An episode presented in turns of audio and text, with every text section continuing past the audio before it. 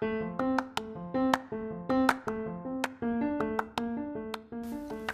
and thanks for tuning in to the Outpost Church podcast. We are currently in a series focused on the book of Romans. Our hope through this time is that we will all push into God through what He says to us through this letter. We're coming from the perspective of Romans chapter 15, verse 14, where Paul says, My brothers and sisters, I myself am convinced about you that you also are full of goodness, filled with all knowledge, and able to instruct one another. Nevertheless, I have written to remind you more boldly on some points. So, there are some incredible things that are true about us, all because of what God has done for us in Christ. But we need regular reminding in order to live up to this reality. So, let's be reminded together, continually reminded. And this particular three week series is called Obligated, and it looks at the three times that word obligated appears in this letter. What are we obligated to, and what are we not? Let's dive in.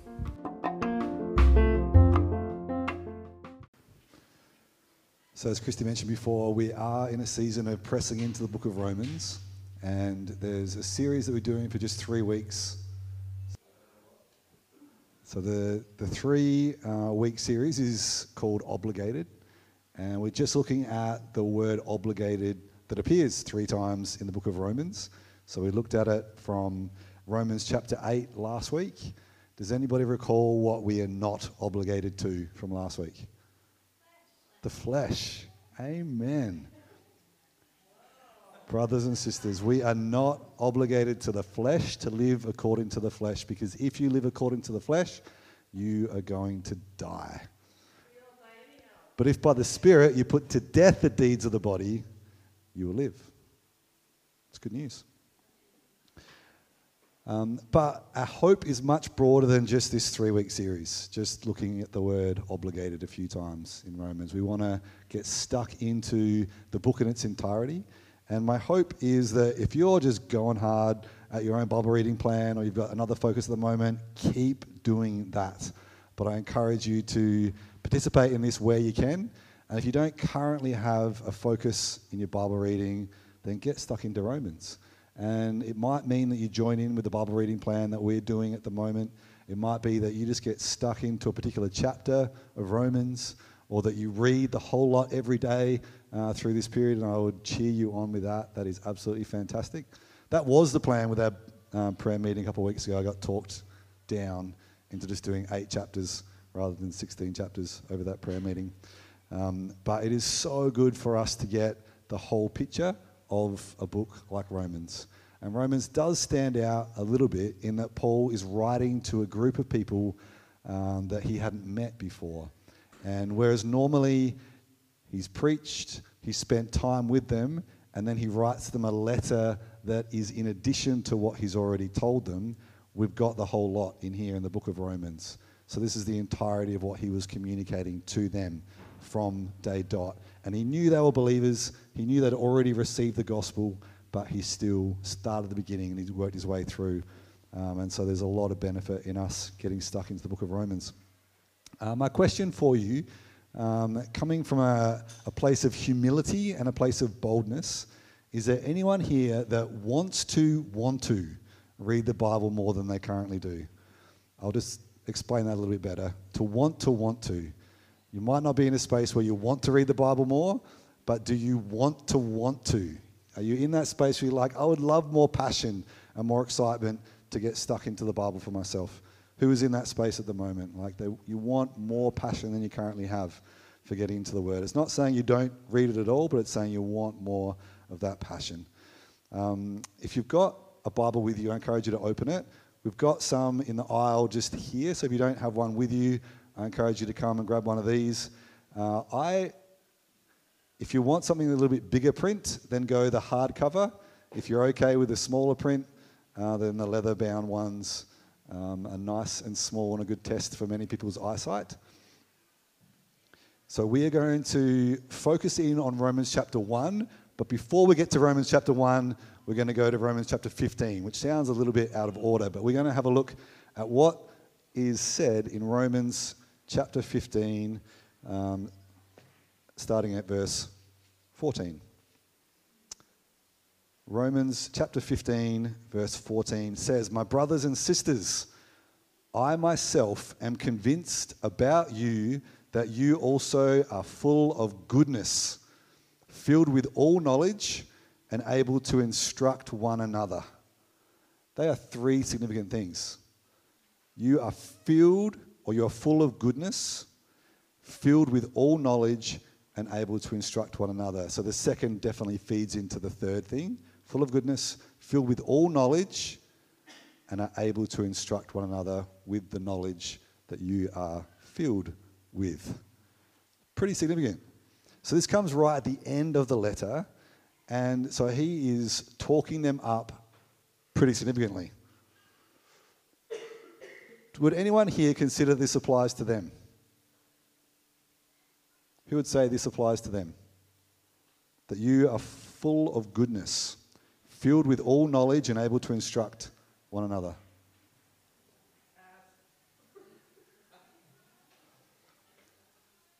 So I see no hands. The answer is yes. The answer is yes. So it was written to the church in Rome all those years ago, but this applies to us. Who feels like it's true right now? I am filled with goodness and all knowledge. Anyone feeling that at the moment? Well, that is why we're not feelers, we're believers. Amen, Eloise. It's a good word. Oh, that was from Rob? You together. It took the two of you to get it across to me, and it's good. Working together in partnership. So, what he says immediately after that in verse 15 Nevertheless, I have written to remind you more boldly on some points. We need to be reminded about the reality that is true about us that we are filled with goodness, all because of His mercy and His goodness. He is good enough to make us good. He's that good. And He's wise enough to fill us with all knowledge. He's that wise. So the church in Rome needed to be reminded more boldly on some points, as do we. We need to be reminded boldly on what is true about us. And it's not that it's all about us, it's all about Him, but it is what happens in us that is going to change those around us. Our transformed lives are what is going to get the attention of our workmates, of our family, of people in our street. It is what He does in us that will lead to the transformation of others because He's good enough to do it in us, He's good enough to do it in others.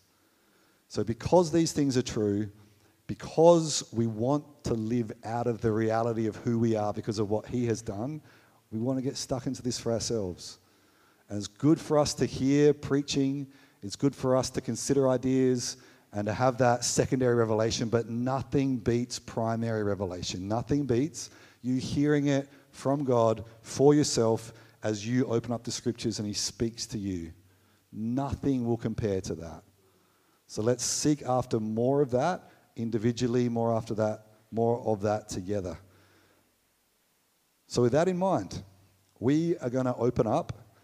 Uh, we'll flip over a few pages to Romans chapter 1. I encourage you to do that now. And let's just try a couple of statements. So, it's, it's true, many people have said about Romans, it's hard to understand. Has anyone ever heard someone talk about Romans as a particularly challenging book to understand? so most of you haven't heard that. All right, I wish I hadn't brought that up. Because that can be a barrier. It can be a barrier. People start saying, well, that's a really hard book. So Romans was inspired by who? It was written by Paul. Who inspired it? Holy Spirit. Where is the Holy Spirit right now? Dwelling in us. What is the Holy Spirit going to do as we read this? He will empower us to understand it and to apply it. And it's not saying there's no challenge in reading it, but it is saying that He is up for the challenge. So, our job, like Charlotte's job, as she flicks through the pages of that book, is to enjoy what is there, feasting on the delights of those recipes without having to cook them. That's a pretty amazing magazine uh, cover and contents for Charlotte, but for us, that we would simply be people who actually open up the book of books, actually spend time and then allowing it to be our food and our fuel. And it, not like the Pharisees, like Jesus gets stuck into the Pharisees because they're thinking that they can find life simply by reading the Bible. We find life in Him, and it's the Bible that points to Him. We discover Jesus as we read His Word, which is a gift to us. So let's um, do that together right now. Um, yeah, let, let's try a repeat after me. All right, you ready for this? Say, yes, Shane. The scriptures are God's gift to me. I can't hear you. I get to enjoy Him through them. I get challenged. I get encouraged. And I get more of Him.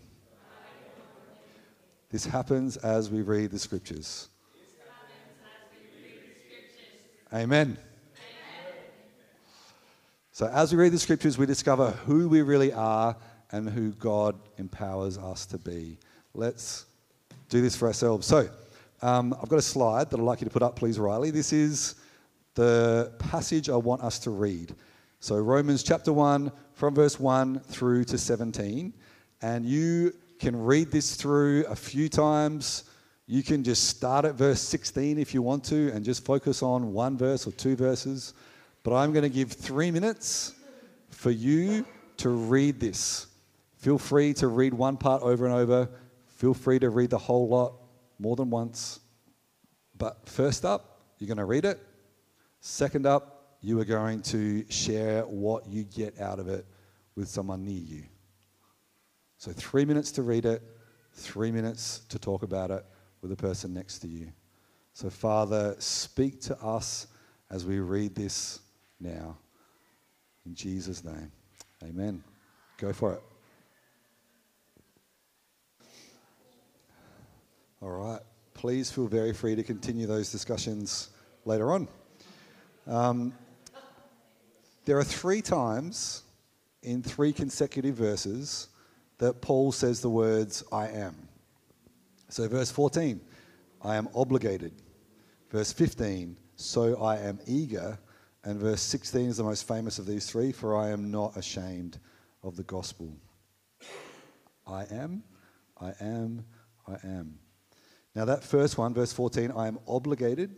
Does anybody have a translation that uses a different word there other than obligated? So, verse 14, I am obligated.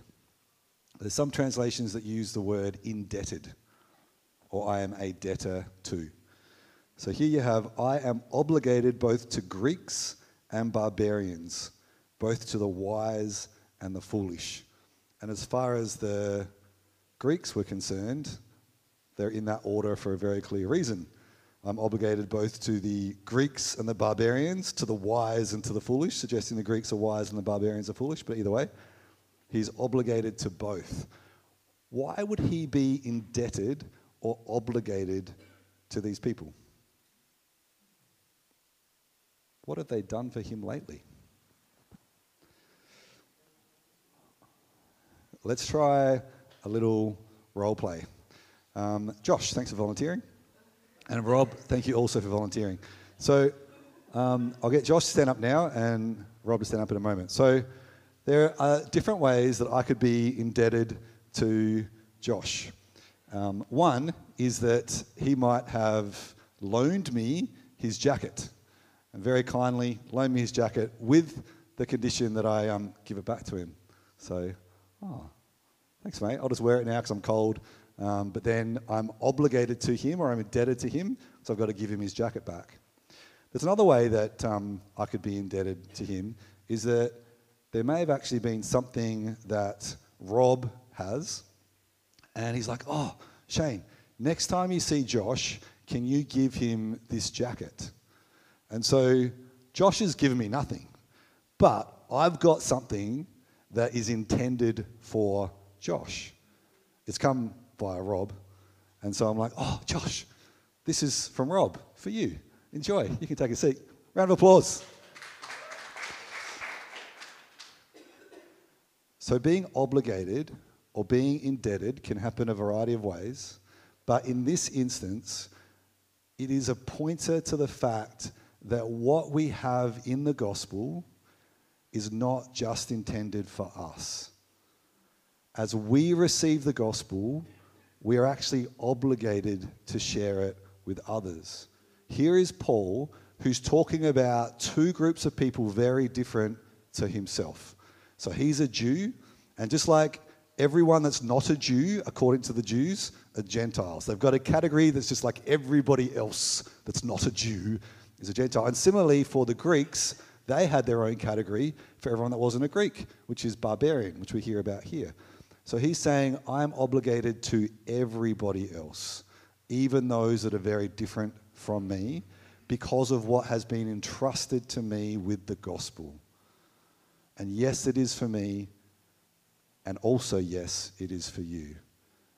It is for those who have spent time in church, for those that have never even considered, seriously considered going to church. We have an obligation to them. He has given us a gift for other people. And what is beautiful is the second I am. So, yes, we are obligated, but also I am eager. You can be obligated and not eager. you can be obligated and very resistant to meeting that obligation. I am obligated, but also I am eager to preach to you also who are in Rome. So I'm eager to preach the gospel to you also who are in Rome. And it's interesting here, who's he writing to? The Romans. And he's not writing to every Roman person. Specifically, who's he writing to? The church. The church. So to Christians. So now he's talking about preaching the gospel to the church, preaching to the choir, if you will. Why is he doing that? it could be because they're not doing their job, but there is a reality that well, who here needs the gospel? Who needs to hear the gospel regularly? We all do. The gospel is not just what we are saved by initially, it's not just what we respond to the first time that we pray the prayer. The gospel is what we live by. And so the gospel is to be preached to those that don't yet know him as well as the ones that do. All of us need to continually hear the gospel of Jesus Christ and what has been done for us. Can anyone give me a helpful Bible verse in conveying the gospel?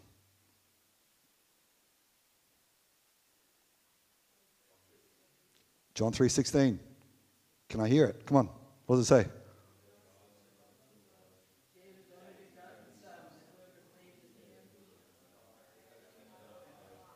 You love all the translations, just sort of like in one. People are like, which one do I say? Do I say this one? It's kind of like the Lord's Prayer. You do I say trespasses? Do I say sin? Do I say begotten? Oh, so many different options. But that is an amazing declaration of the gospel. For God so loved the world that he gave his one and only Son, so that whoever believes in him shall not perish but have everlasting life. Whoever believes. We looked at one last week, a couple of great ones in Second Corinthians. That he who knew no sin became sin for us, so that we might become the righteousness of God in Christ Jesus. For we know the grace of our Lord Jesus Christ, that though he was rich, yet for our sake he became poor, so that we, through his poverty, might become rich. We need to continually hear what he has done for us. Philippians chapter 2, from verse 5 onwards, is another wonderful declaration of the gospel. We just need to continually be refreshed on the reality of the gospel. And it is only when we see the gospel as good news that we're actually likely to share it with people if we just see it as something that we're obligated to do and like, oh yeah, I really should, but if we get overwhelmed at the goodness of the good news and what it means for us and just bask in that, then the overflow of that is, of course, we're going to want to share it with others so that we would not simply be obligated, but we would be eager. And it would reflect in our conversations with Christians as it will in our conversation with those who don't believe. It's also worth noting that he's not talking about preaching at people. There are times where it is unhelpful for us to preach the gospel in terms of articulating it in a particular context. We should always demonstrate it through our actions, through loving others.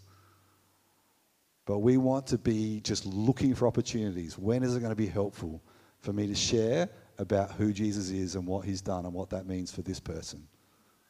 And there will definitely be times that we um, get to share. And then the most famous one of these three I am statements I am obligated, I am eager, for I am not ashamed of the gospel. Why not? Because it is the power of God for salvation to everyone who believes. First for the Jew, but also to the Greek. So, in this, you've got the questions that come up like, why to the Jew first? Well, Jesus was sent to the Jews just like when God spoke to Abraham, he, he went to Abraham first. But what was Abraham's job? To be a blessing to the whole world. Jesus is there to reveal himself to the Jews. And there are instances like the Syrophoenician woman and other times that he does interact with and heal people who are outside the Jewish people. Um, but it was their job it's the job of those that believe to then pass it on to others. First for the Jew, but also to the Greek and to the Gentiles more broadly. Um, but I am not ashamed of the gospel. There are times that my actions have said otherwise, and I repent of my shame. It's been an interesting journey for me over my life, the word shame and my name. I don't know if you know, but there's a distinct similarity. I remember hearing a sermon once on what shame drives us to do. Like, shame is a bad, bad thing that drives us to all sorts of horrible things. Like, I'm sorry. But it has actually been an interesting one for me to break free from shame in all sorts of different ways. I am not ashamed of the gospel because it is the power of God for salvation. It is really helpful for us to have people in mind and make a declaration of God's power to bring salvation to them. Because subconsciously, certainly for me, and I'm guessing for you as well, there'll be people who we wouldn't say it out loud, but we just assume that the power of God is not sufficient for their salvation because we don't see any way forward for them to come to faith. So let's be proactive in actually declaring to ourselves and to the heavenlies in prayer that His power is sufficient for that relative, for that friend, whoever it is. His power is sufficient for them. That's why we're not ashamed of the gospel.